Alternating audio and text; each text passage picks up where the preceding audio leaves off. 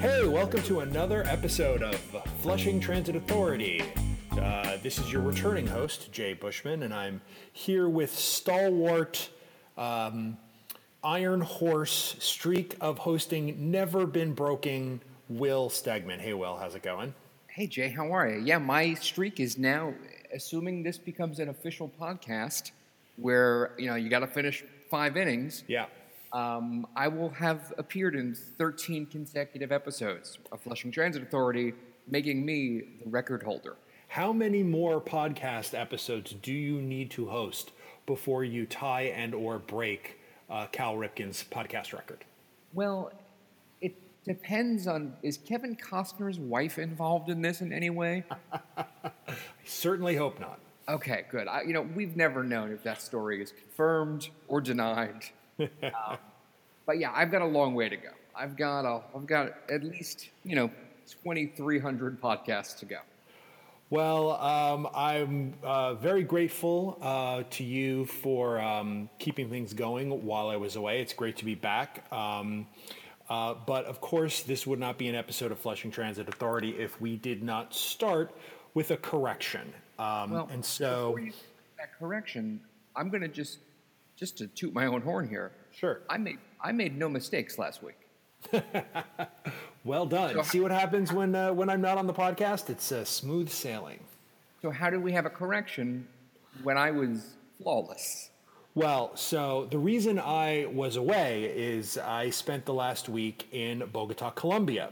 Uh, and I went down there because I had been told uh, through some uh, channels, maybe not the most reputable, but I've been giving uh, pretty good information that Dilson Herrera uh, has a twin brother down in Bogota who possesses the secrets of how to cure spinal, spinal stenosis. And as we all know, uh, spinal stenosis is the thing that has cut short uh, David Wright's career in the past few years. So I went down to Bogota to find uh, Dilson Herrera's twin brother, get the secrets to curing spinal stenosis, and to bring them back and to hopefully, you know, help help the captain get back on the field. Well, uh, while I was down there, uh, I discovered that um, it was just a mistranslation. Uh, my Spanish is very, very poor. Um, I don't even want to say what it actually was because it's a little embarrassing. Uh, so let me just say I would like to apologize to Dilson Herrera, uh, Dilson Herrera's non existent twin brother, uh, the city of Bogota, and the nation of Colombia for my mistake. Wow, I had no idea that you were on some secret mission. It I was a thought you had pretty. nothing to do. It was a pretty busy week down there, but I do have a little bit of good news. Oh, good. Um, the the trip was not completely in vain. Um, uh, while I was down there, I began discussions uh, to have Flushing Transit Authority become an official sponsor of the Bogota Eagles of the Colombian Professional Baseball League. That's So you know, news. discussions are ongoing. Uh, the Eagles have not uh, been in existence for the past few years. Uh, they were a team a few years ago, but that season got shut, uh, cut short because of hurricanes. Um, but the Bogota Eagles are making a comeback, and they are looking for sponsorship. And what better, what a more natural fit for a sponsor for a Colombian professional baseball team could there be than this podcast? Well, I mean, when you think of a Colombian baseball team, the first thing you think of is a podcast about a team in New York made by two guys who live in Los Angeles. Right, exactly. I mean, the, the sponsorship almost uh, sells itself. Right. I mean, Right. look, the rest of this trip, look, you, first of all, you fell for the oldest trick in the book. the old Dilson Herrera twin brother gag. I, I can't believe they got you with that. But this is good. You, you, you made something out of this. I, I'm trying to I'm trying to expand our horizons. Uh, I, I'm trying to get uh, the Flushing Transit Authority empire branching out over multiple continents, and you know somebody's got to do it. Um, so I figured, why not me? This is a lemons and lemonade scenario. Nice work. And thank you, thank you. And speaking of nice work, um, I want to thank you for holding down the fort while I was gone, and I want to I want to say thanks to Matt Callan for uh, for being a really great guest. I I listened to the uh, to the episode on the plane back. uh, the other day, and it was a really fun conversation. And I almost forgot for a few moments that, like, hey, this is the podcast I make. This is cool. Um, no, I, I, wanted to chime in on a couple of things that that Matt said. Um, I was sure. sort of imagining that, like, if I had been there when you spoke with him, to like chime in, and I was doing that on the airplane, and the people around me were like, "Would you shut up?" Um, so I'm going to do it now. Uh, Matt mentioned that uh, he grew up in Orange County, New York, um, which is just a little bit further north from where I grew up uh, in Rockland County. Um, but I do want to quibble with one thing. He described um, Orange as upstate. And as any Rocklander will defiantly tell you, we are not upstate. We are downstate New York. Upstate is Rochester. Upstate is Buffalo. Uh, I spent a lot of my youth telling people in New York City that I was from Rockland, and they would say, "Oh, upstate." No, I'm not upstate. We are as right. close to New Jersey as you could possibly get at the southern end of the state. So it's just second. Sure. I grew up on Long Island, and anything north of Westchester is upstate. See, we weren't north of Westchester. We were west of Westchester. Oh, I stand corrected. Right. You know, you you are absolutely correct. You know, you should probably get Matt has a podcast called Geography Arguments that you would be perfect I'm just I'm just saying it's a little bit of a sore subject for me, so I just wanted to I just wanted to get in there.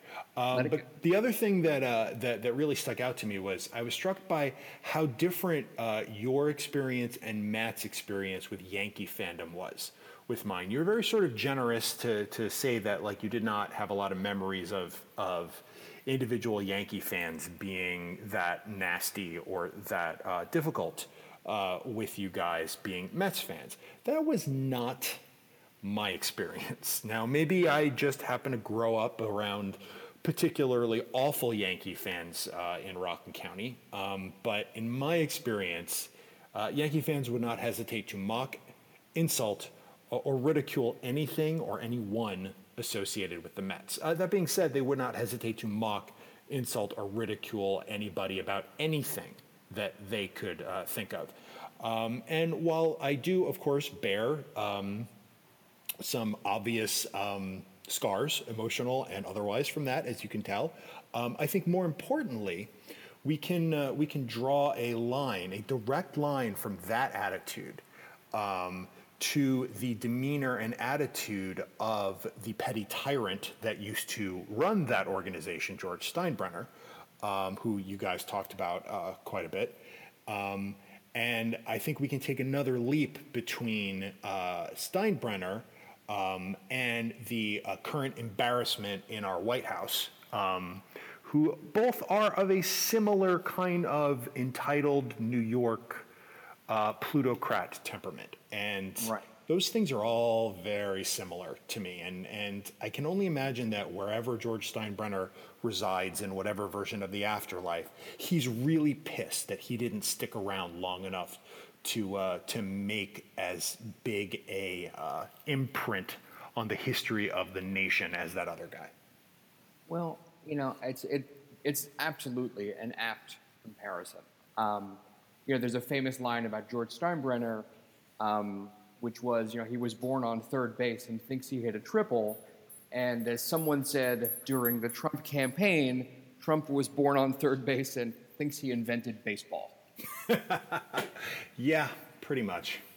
That sounds so, about right. That sounds about right. But I mean, the best thing you can say about uh, George Steinbrenner is that it was when he was exiled, as you guys talked about, um, that led to that period of mid 90s success um, for the Yankees. And uh, it made me re- it made me remember about the one time, the 1996 World Series, that I mm-hmm. actually cheered for the Yankees.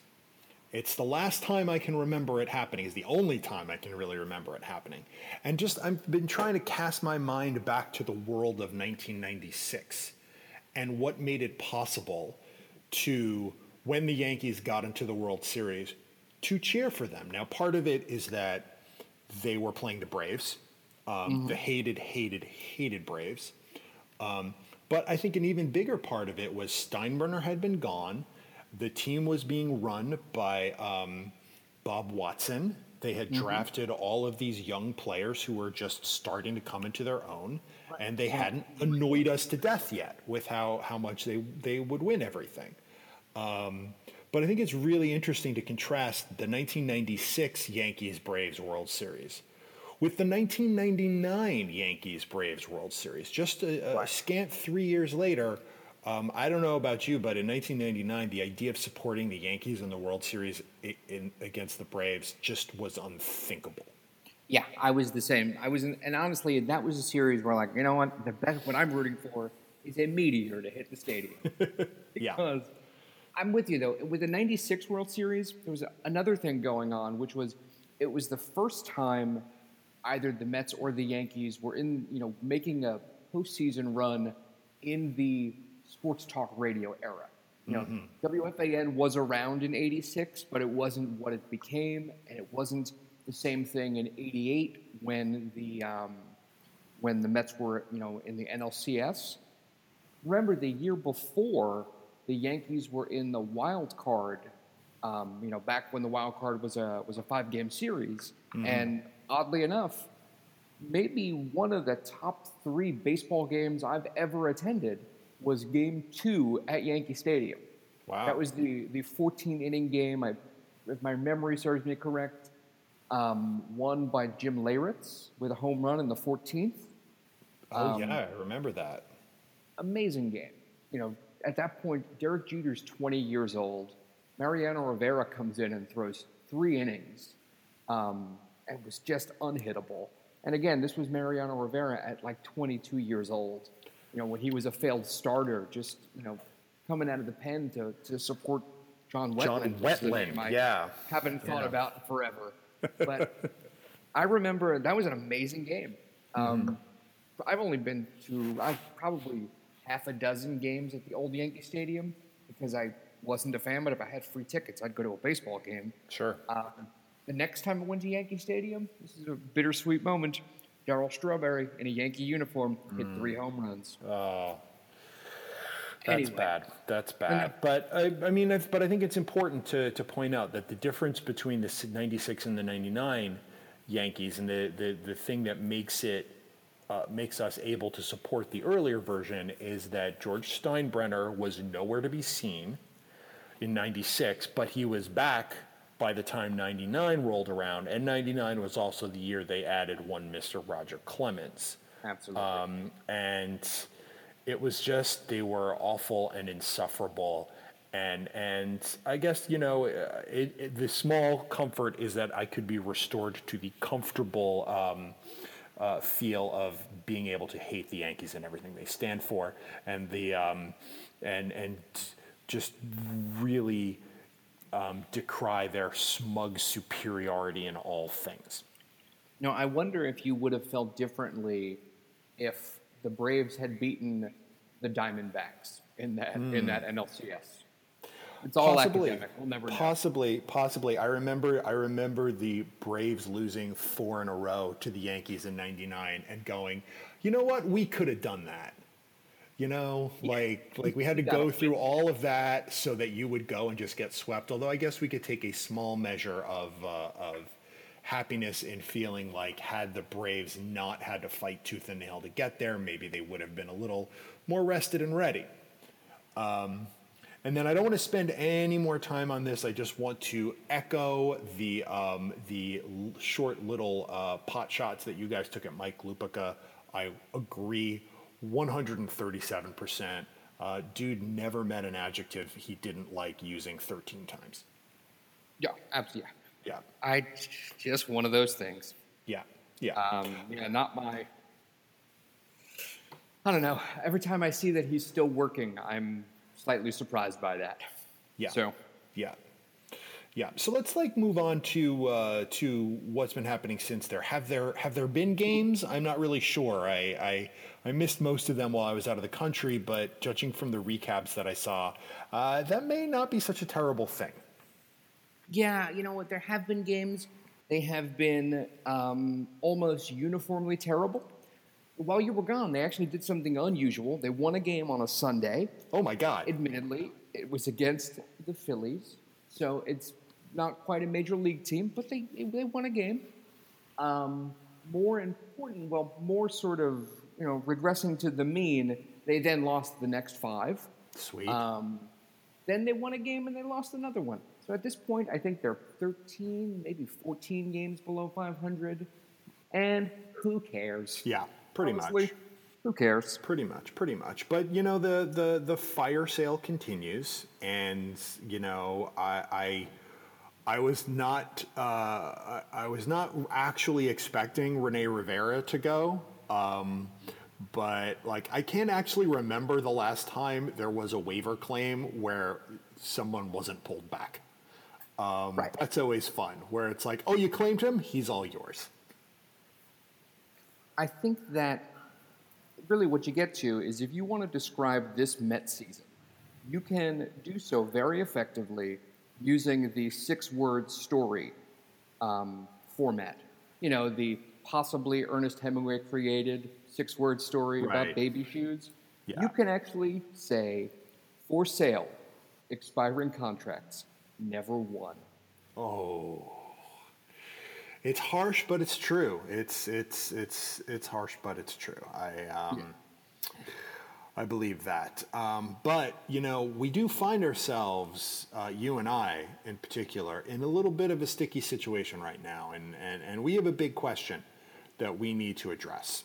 Um, two weeks ago, on this very podcast, you and I both agreed that there was no way we could support our local team, the Dodgers, uh, in their playoff run, due solely to the presence of one Mr. Utley, comma Chase, on that team.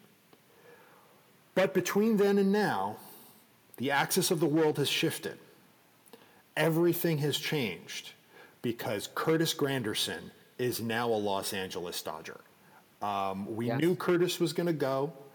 I was surprised that he was coming to the Dodgers because, like, haven't the Dodgers lost nine games all season?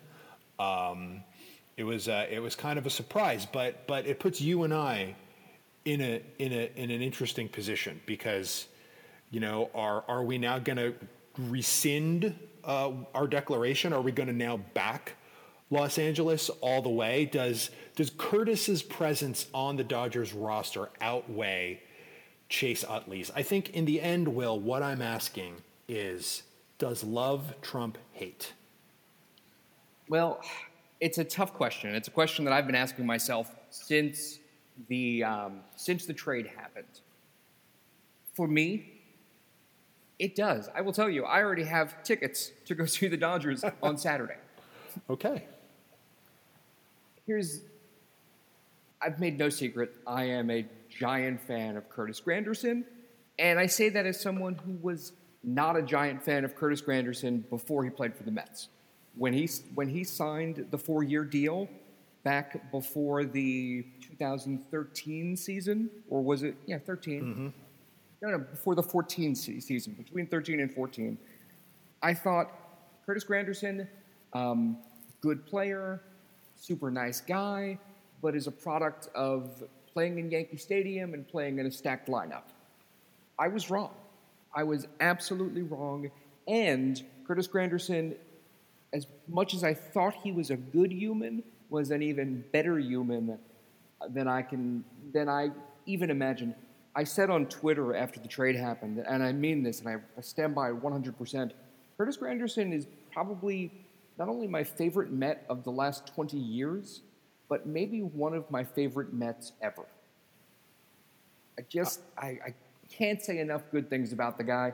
I I have really mixed feelings about seeing him go. On one hand, we knew he wasn't going to be back next year, but we wanted, as a fan, I wanted to be able to to watch him and applaud him and to try to thank him for um, you know his his tenure with the team and everything he has done for um, for fans, for his teammates, for for the world. He's just a guy who seems to give and give. I mean, I can I can name several of my friends who just you know approach him at the ballpark. Curtis, can I take a picture? And he'll pose with a selfie. Um, my my neighbor and friend um, Bridget, who is uh, a fan of the podcast and friend of the show, um, was at Citi Field earlier this year, and she was close enough to the on deck circle to um, ask Curtis if he could take a picture um, while you know in between at bats, and he said basically not now, but I'll get you next time because he was Okay. he had to go up to the plate. Right, and he's working. He's right. He's at work. And you know what? Next time he came up, he found her in the crowd, called her up, and they took a picture. Oh, and that's great. like, what a great guy. And I've heard other friends tell me similar stories. And even before the trade got announced last week, you knew something was happening because there was video of Curtis high fiving all of the people who work at Citi Field Yeah. you know, the ushers, the cleaning crew, the clubhouse guys. He was going around thanking people. And so we knew it was coming. It was just a matter of when. Um, again, I, I'm so sad to no longer have him on the Mets. But, you know, on the bright side, one, I can go see him this Saturday. And he's playing, uh, they're playing the Brewers, so I could even see our old buddy Neil Walker. Oh, nice. And you know what? There's a good chance Curtis Granderson may end up with a ring this year because the Dodgers are stacked. I mean, the rich get richer when you bring um, a reliable veteran left-handed bat who can play, you know, multiple outfield positions and is the nicest guy in the world. When you can add that guy to your team, you know, in a team that's already got Yeah. 88 wins and mm-hmm. it's not even the end of August yet, that's amazing. I will tell you, here's my dream scenario. I hope that when Curtis Granderson walked into the locker room, he walked up to Chase Utley, punched him in the face, said, That one's for Ruben Tejada, and then said, Hey, teammate, let's go play some ball. you know, delivered his message, and then let's pretend it never happened. I would sure I would accept that. not let's assume it did. Head canon accepted. I will. Yes. I will accept that head canon. Um, we should also uh, say that just as we were going to uh, start recording uh, this episode, apparently Curtis hit a grand slam uh, in the game that they're playing tonight, and hashtag Grander Slam seems to be trending in Los Angeles. I also read that um, a couple of days ago they were uh, the Dodgers were playing in Detroit where Curtis broke up Justin Verlander's no hitter, and at the same time got repeated standing ovations from the from the Detroit fans who remember him from when he was a Tiger and still love him from then. So this is a guy who everywhere he goes, people fall in love with him, and now he's here in Los Angeles. Where if he can't be on the Mets, at least we can get to watch him here, or at least we could if uh, the cable dispute um, ha- uh, ever got resolved. We'll at least see Curtis in the postseason with the Dodgers. All right, so it sounds like we have agreed that we are we are rescinding our decree against Chase Utley. Um, I, I'm not going to cheer for him, but we as a podcast are going to throw in with the Dodgers for the rest of the year. Although I, I, I do want to point out that that does not mean we are becoming a Dodgers podcast. That's not happening. No, N- this no way, no how. This is still a Mets podcast. Right. This will always be a Mets podcast. Even But if I- Fred yeah. Wilpon wants to build us a rotunda, we're not going to become a Dodgers podcast. Hmm. Well, how big is this rotunda you speak of? Well, you know, we have to see if the Colombian money comes through uh, uh, before we know uh, know how big that's going to be. And hey, speaking of money coming through, this uh, would be a good time to um, uh, let our uh, this week's ad sponsor uh, have a little airtime. Shall we do that? yes, I think it's a great time. Okay. This week's Flushing Transit Authority is brought to you by all new Amed Rosario brand rosary beads. We're all praying for Rosario to be the answer for the Mets' future, to become that franchise player to lead the next era of Mets greatness. So why not amplify those prayers with Amed's own personal line of prayer beads? And you know, these beads, they're not just for Catholics. These cross, these cross-faith beads work across all denominations and beliefs. Or if you're an atheist, They even work as worry beads to receive the brunt of all of your considerable Mets related anxiety, and we all know it is considerable. Amed Rosario Rosary Beads, the number one way to stop short your worries and plead to the gods of baseball for divine intervention.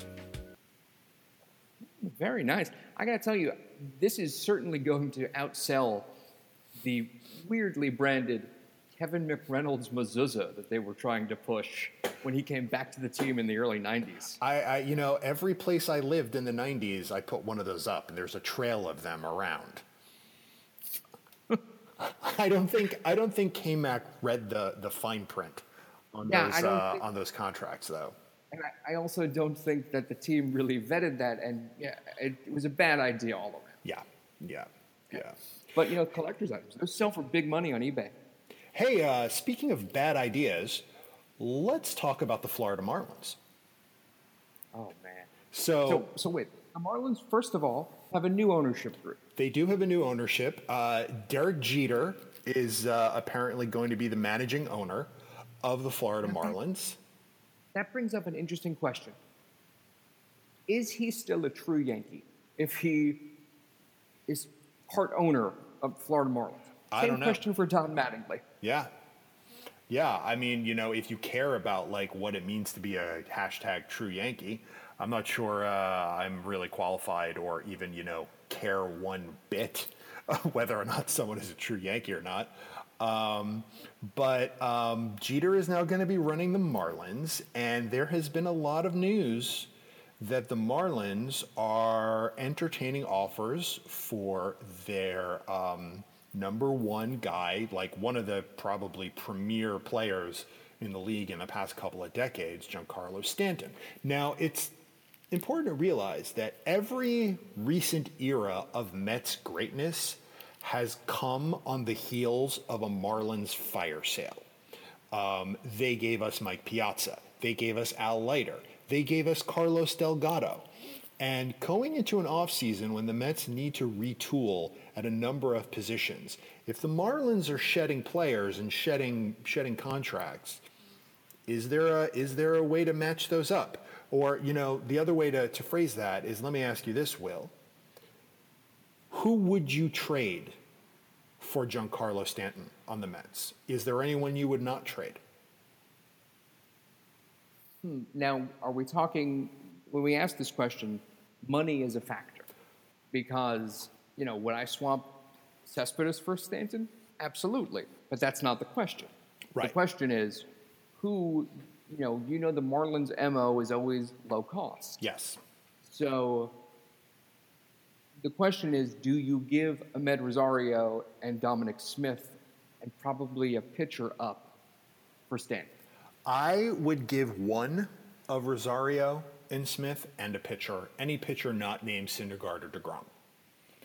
Um, but I would trade Rosario as a as a as a centerpiece for Stanton. I would trade Smith. I don't know if I could trade both of them um, because, but I'd actually give it a long. I'd give it a long think because if either Rosario or Dom Smith turns into half the player Giancarlo Stanton is, um, then you know we'd be we'd be truly truly fortunate. Um, Would you trade Michael Conforto for Giancarlo Stanton? Um, it's hard to say no. I mean, again, if Conforto turns into anything remotely resembling resembling Stanton, you know, it's a miracle. But Stanton is already Stanton. Um, I I would I would open I would open up pretty much anybody to um, to get Stanton. Uh, although I honestly don't think that's likely um, because even though think it is. there is a history of trading between those two teams, it would be hard I think for the Marlins to stomach seeing Stanton 73 million times a year. Yes. And remember, the big factor in this is Giancarlo Stanton is signed for the next 10 years. Yes. So you are taking on a substantial amount of money, and there's no way Fred and Jeff Wilpon No. are gonna are gonna do that. No, no, you're absolutely right. And so, I mean, as as much as we might salivate over the idea, I think the odds are are pretty pretty low. Now that being said, we said the same thing when the rumors about Mike Piazza being traded um, were happening. So so you never know. But to me, the more interesting possibility is, and we don't know this. This is this is just speculation. They're talking about trading Stanton because of that mega contract. Um, yes. Maybe maybe they're going to trade all, all of their uh, their other pieces. Maybe they won't. But if we assume for a second that the Marlins choose to do a true Marlin style rebuilding, the experts mm-hmm. the, uh, the past 20 years of doing this, there are a couple of other pieces on the Marlins that would look mighty, mighty nice in Flushing. Well, and I'm thinking specifically of two people. I'm thinking of Christian okay. Yelich. Um, how much have we talked about the need for an actual center fielder who can play mm-hmm. defense, who can hit, who can throw, who can solidify the the defense up the middle. I mean, it's it, you know it's it's hard to get all the the news and all the all the plaudits when Stan's on your team, but Christian Yelich is a hell of a ball pay, ball player. And um, the other the other guy who I would love to see the Mets try and find a way to get is Dee Gordon. Um, and I know Dee Gordon has had some issues in the past with a PED suspension, um, but uh, oddly, I, I, that, that, doesn't worry me. Um, I think maybe there's a little sort of emotional transference from the um, the game last season, um, the very emotional game after the death of um, Jose Fernandez of Jose Fernandez, and I think the the emotional uh, tenor of that night has sort of, I think, changed the way I regard D, Dee Gordon, anyway. Um, and sure. just I, I don't have a big problem with PEDs either. Yeah. Do whatever you have. I don't. Take anything you want. Yeah. Um, but yeah, I, I don't know. I, I think Yelich is terrific. I would, if I was a fan of any team, you'd love to see Christian Yelich the issue with Yelich, though, is again, he's not making a ton of money. Mm-hmm. He's that's why I don't think we're looking necessarily at a fire sale because there are a lot of people on there on that team who don't make a lot of money. And as far as Dee Gordon goes, this is where I disagree with you because yeah. one, um, speed doesn't age well, um, and stolen bases are overrated. I, I, that's his. That's what he I know I know he's hit pretty well this year. Um, I think you know we may have that type of player in Amed Rosario. Yeah, we might. I just found myself so, imagining like a Rosario Gordon up the middle with Yelich in center field is just you know it, that would make me very very very happy. And you know the Mets have shed a lot of these contracts with the idea that they're going to have to buy somebody in the offseason, whether or not it's through a trade or through a free agency signing. But, you know, they're going to need to upgrade in a few places. And you know, if the uh, if the Marlins do decide to sell, I really hope that um, that Sandy goes and takes a long look at what he might be able to get um, get out of them, and continue this you know great tradition of like let's pillage the Marlins so the Mets can go to the playoffs. You know, but with Derek Jeter at the helm. Mm-hmm. Um, again, that's going to take a time to get uh, approved. But you know, is Derek Jeter necessarily going to want to help the Mets? Well, he's not going to do it to help the Mets, but you know, in all of these, in all of these past uh, past uh, events, it was the the Marlins decided that they were shedding contract and shedding players and getting prospects back and cutting payroll as much as possible, yeah. and and you know, if they're going to do that again, and there's no, there's no saying they will. They, Stanton may be a, an outlier because of that ridiculous contract, and they just need to move that and say, hey, we can get a lot in return for that, and get some decent players and some payroll flexibility, and not do a rebuild. They may be hot rebuilding as much as we are, um, but uh, but I just I get greedy, um, and yeah, we have we have shipped out so many personalities.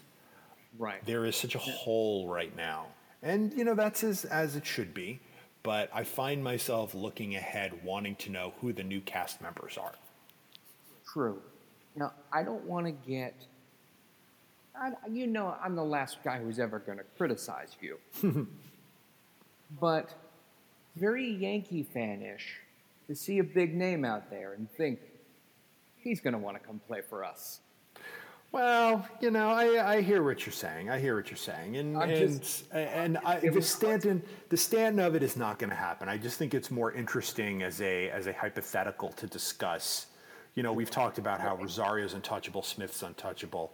There are certain players where it doesn't matter who your prospects are; everyone's touchable, and oh, Stanton's one of those guys you know, as a thought experiment, I love it because the thing you have to ask is who's going to pay for him? And, and the only people I can think of would be the Dodgers. Mm-hmm. But again, the Dodgers are stacked in the outfield. Yep. The Dodgers have the money to do it. And the Angels have the owner who's shown he's willing to do it. Yeah. Yeah. Um, I think what might be interesting, if we want to think about, hey, where are the where are these chips going to go? it's hard because you know the, the waiver deadline is obviously passed. Mm-hmm. I think anybody who's going to get moved has already been moved. I mean, something could happen in the next you know week, but we're at a point where when you start looking at the off season, and you have to think who comes close this year but doesn't make it, mm-hmm. and then they may be the people willing to um, mortgage the farm for somebody like Stan. Maybe. We'll see. Um, what I want to think of as we talk about, you know, we've said this before that the rest of this year is an audition for 2018. So who's who's playing for the Mets next year? I mean, I was thinking about it today, and we can do this pretty quickly. You know, who are your three starting outfielders next year, and your fourth guy? Um, it's uh, well, I think that one's fairly easy. It's Cespedes in left, Conforto in right your number four is Lagares, and they have to get a new center fielder. They have to get an everyday center fielder. Whether or not they upgrade, they spend the money to upgrade to a marquee everyday center fielder, or if they decide to spend that money to upgrade somewhere else, then someone mm-hmm. who is solid, who can platoon with Lagares. Um, right. But I don't want to see, unless it's Giancarlo Stanton or someone of that uh, level, I don't want to see Michael Conforto in center field next year. Not because he can't do it, because he can, but I would much rather him be an everyday right fielder, and not have to think about it, and just worry about you know playing the best right field that he can, and you know being the best hitter that he can, and not you know just move him around all the time. I agree with you. However, there's something else at play when it comes to Conforto if you've read any of the sort of the recent kind of behind the scenes stuff, Conforto now really sees himself as a leader on the team. And which sounds funny for a guy who doesn't have a ton of tenure, and this is his first full season in the major leagues. Um, but he looks at himself as a leader, and maybe he does want to play center. I agree with you; he's not the best option. Best place is right, but I don't think the the mental grind of having. Uh, to you know cover the ground as well as hit, I think he can certainly handle it. I think he wants to handle it. I hope that the organization sees that he is not um, a good option in center. Yeah, he's a serviceable option, but that's not where he's going to be. You know, but as we look around the rest of the field, I think opening day next year, regardless of what happens between now and the end of the season, Dominic Smith is your opening day first baseman. Med Rosario is your opening day shortstop. But the rest of the infield, yeah, up for grabs. And the yeah. and the the rest of this year, I think, is going to be.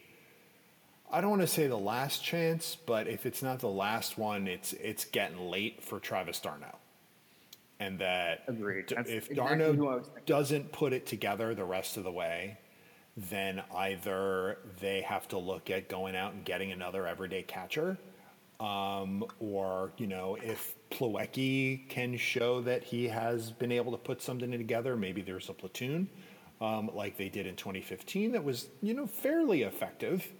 Um, yeah. but you know, Jonathan Lucroy is a free agent. I don't know what other um, other catchers are out there that are available, but they may they may need to make a move there. Um, you know, uh, if they do not trade Asdrubal as Drupal Cabrera in the next eleven days, I could see them um, exercising his option uh, and bringing him back as a third baseman next year to be that veteran presence to steady the infield. Um, Speaking of speaking of Cabrera, quick question: Mm-hmm. How old is Asdrubal Cabrera? I think he's like 31 or 32. He's like the oldest 32 year old I've ever seen.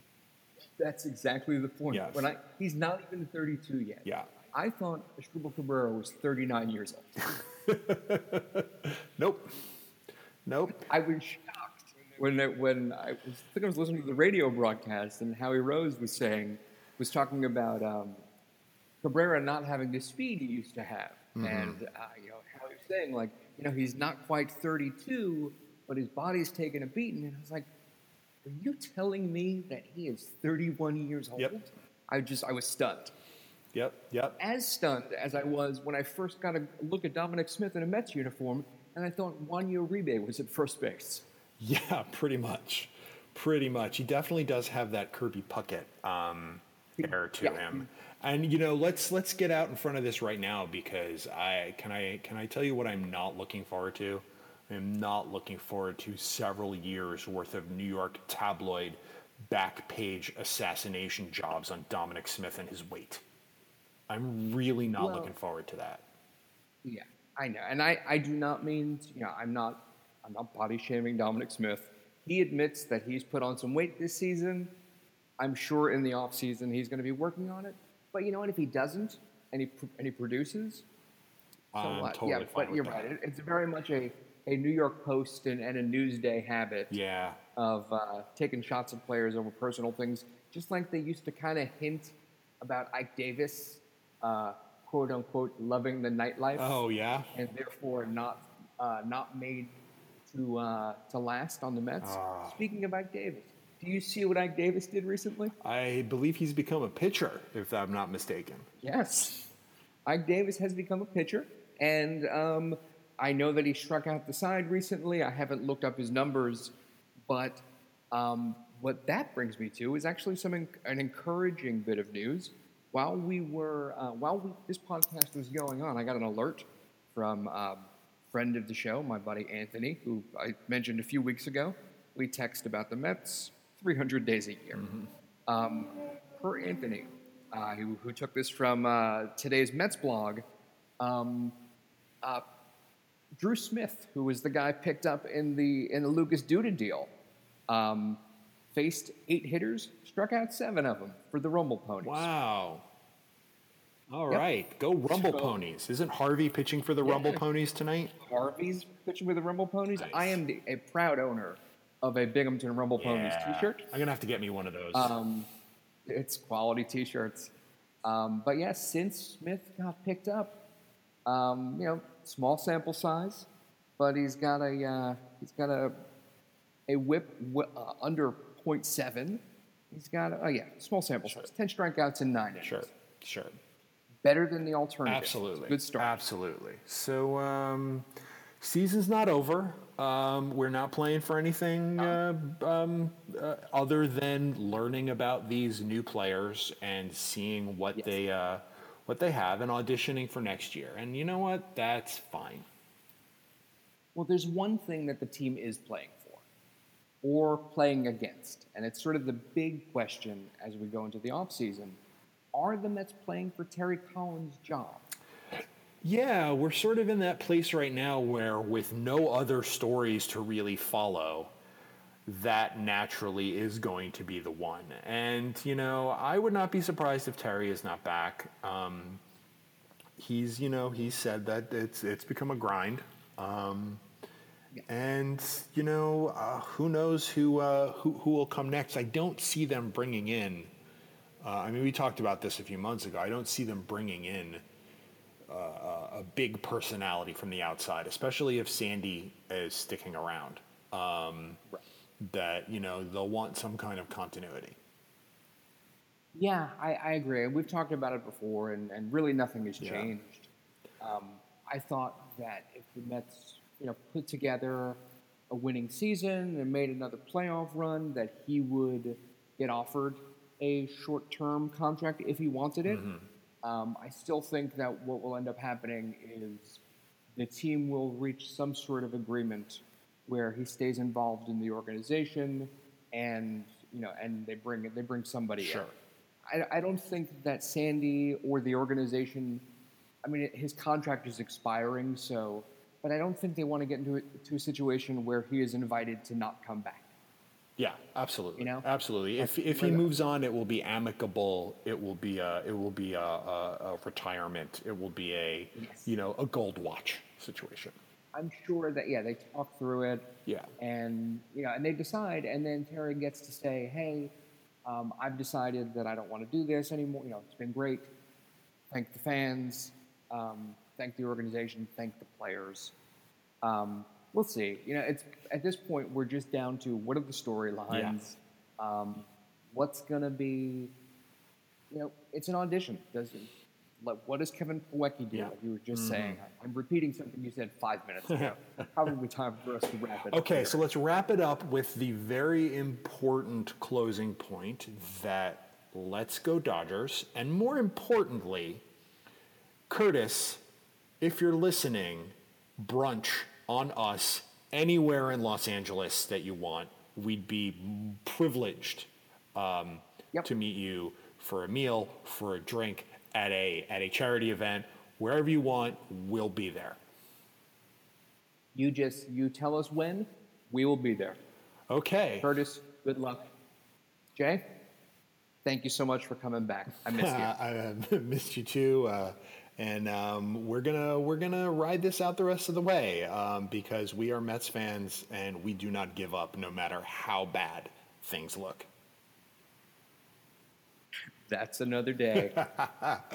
Great. If you're uh, if you're listening and you're liking it, if you're hating our podcast, if you're indifferent, either way, if you would you know give us a like, a rate, a review on iTunes or any of your other uh, podcasting platforms, uh, we'd really appreciate it. I take it back. If you don't like the show, don't give us a review. Um, I, yeah. we only accept four stars and up. Only four stars and up. There are loads of Yankees podcasts you can go and give bad reviews to. We're we're we're we're we're happy to have you do that. Please go ahead. um, anything Uh, else? Nope, that'll do it. Thanks a lot, Will, and uh, let's go Dodgers.